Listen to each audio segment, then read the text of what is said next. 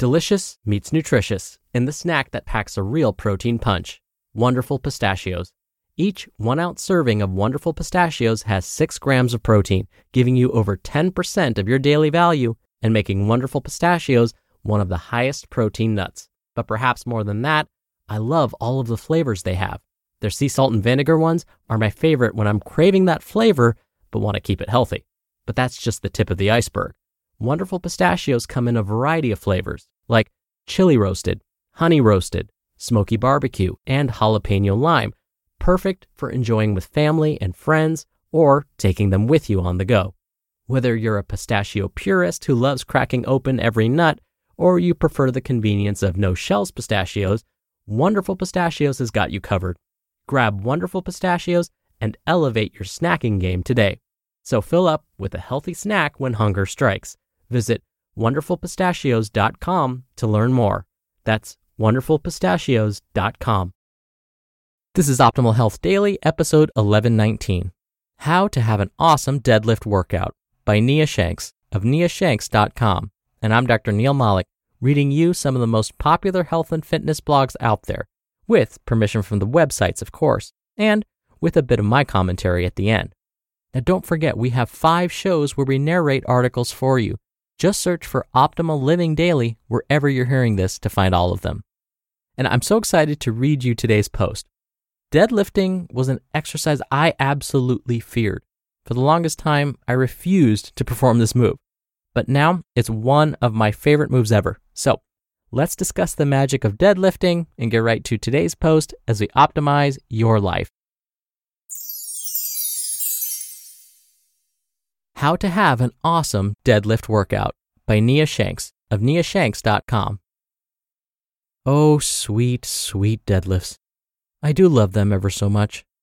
Conventional, sumo, trap bar, rack pulls, snatch grip. It doesn't matter what type of deadlift it may be. I absolutely love deadlifting. In fact, I love deadlifts so much, I even wrote a poem about them. Okay, I'm just kidding, maybe, about the whole ode to deadlift thing. In honor of my love, admiration, and respect for one of the best exercises anyone could ever do, I'm going to share with you how to have an awesome deadlift workout.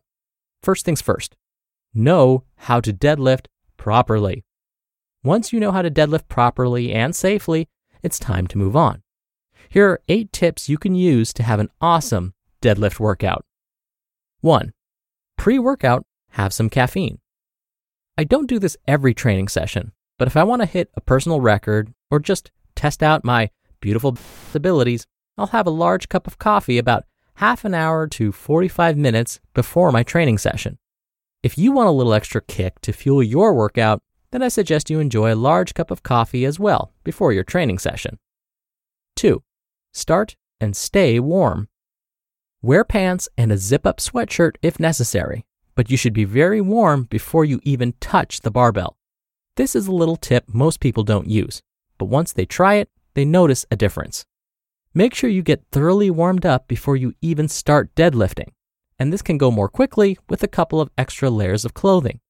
I generally train with pants and a sweatshirt on and then take off the layers as I get very warm. After your warm up, proceed with your warm up sets for the deadlift, but only take off the layers when you get really warm. This tip is especially important during the winter months and for those over 40. 3. Stretches and glute activation drills. You simply won't have a great deadlift session if your hip flexors are tight and your glutes aren't firing. You want the right muscles doing the work you demand. And for a deadlift, that means putting the brunt of the load on your hamstrings, glutes, lower, and upper back.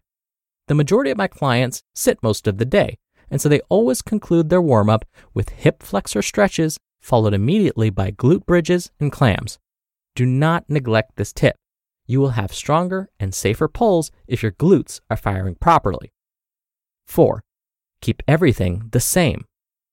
From the first warm up set to the final rep you pull, the warm up and work sets should be identical. Approach the bar the same way. Set up the same way. Feet, breathing, belt, hands, etc. Get a big breath of air and hold it in your belly. Exceptions. I do my first several warm up sets with a double overhand grip and switch to a mixed grip when the weight gets heavier. I also put on my weight belt and use chalk once the weights get over 80% of my work weight. But the point is, everything should look exactly the same from the first set of the warm up until the last work set.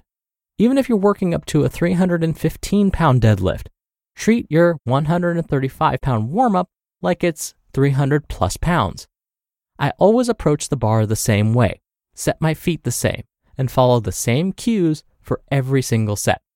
This way, when the weight gets heavy, you'll have a nice pattern to follow to get your setup properly.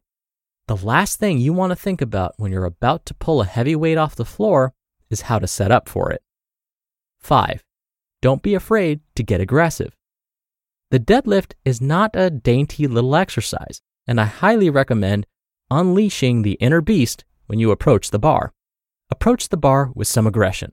Tell yourself you're going to rip that barbell off the ground with force. Feel free to growl if it helps. 6. Don't get distracted. Don't listen to conversations going on around you. Don't watch other people train. When you're about to pull that bar off the floor, focus on the barbell and nothing but the barbell. Don't mindlessly chat with someone or fidget with your iPod while you're setting your feet and getting ready to pull. Be involved 100% in what you are about to do. It's amazing what a little bit of focus and determination can do. 7. If necessary, use some music. A lot of people like training with music blaring in the background, and unfortunately, most music played at commercial gyms is total, in my opinion anyway. If it helps you, then bring your own and use it. When you're about to perform a work set, put on your favorite song, get fired up, get focused, and dominate that set. And lastly, 8. Don't give up and keep pulling. That's the fun thing about deadlifts. You are literally pulling dead weight off the ground. When you're going for a heavy single or triple, you're going to have to commit to the pull. You may have to fight a little bit, but keep pulling. The only thing I thought about was getting that far off the floor. It was a bear of a fight, but failure was not an option. I will mention that you shouldn't keep pulling if your form goes to or if you simply have too much weight on the bar. If your hips shoot up and your back rounds before the bar budges off the floor, you simply need to strip off some weight. But don't be afraid to stick with the lift for another second to break it off the floor or getting it moving. So there you have it.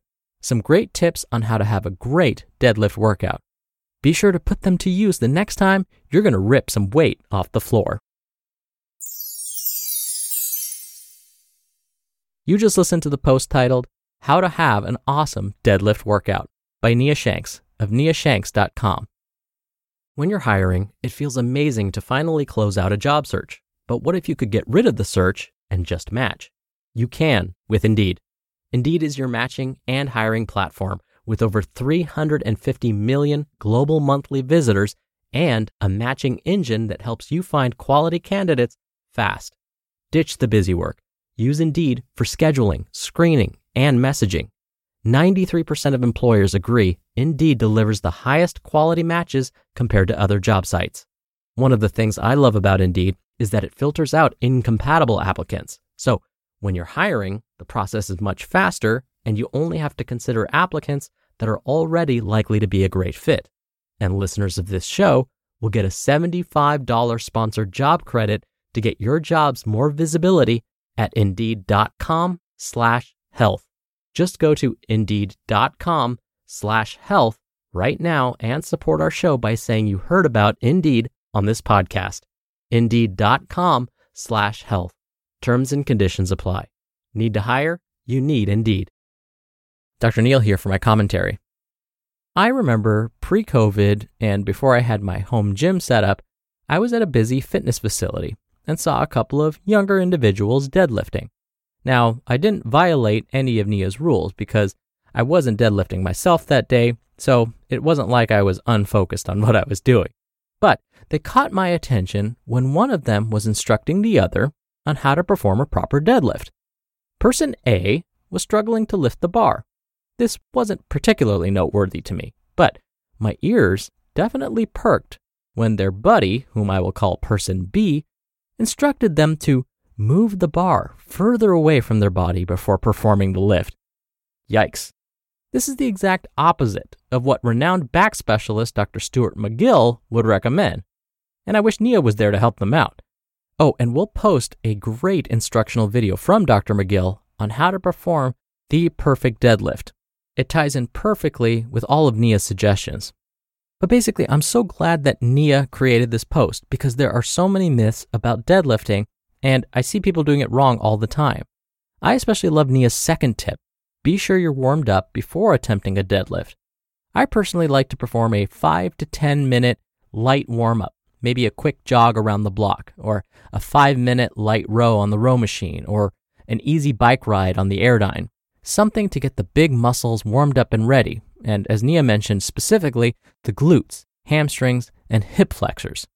I will usually then practice hang cleans, push presses, squats, and deadlifts with no weights, just the barbell. I do those because I want to make sure my body remembers how to perform these complex moves. Then and only then will I finally approach the barbell to perform some very light deadlift warm up sets. And just as Nia said, I don't think of these as warm ups because if I do, then I might get sloppy. I might think to myself, oh, this weight is so light, we're not even close to what you can normally lift, so don't worry about proper form right now.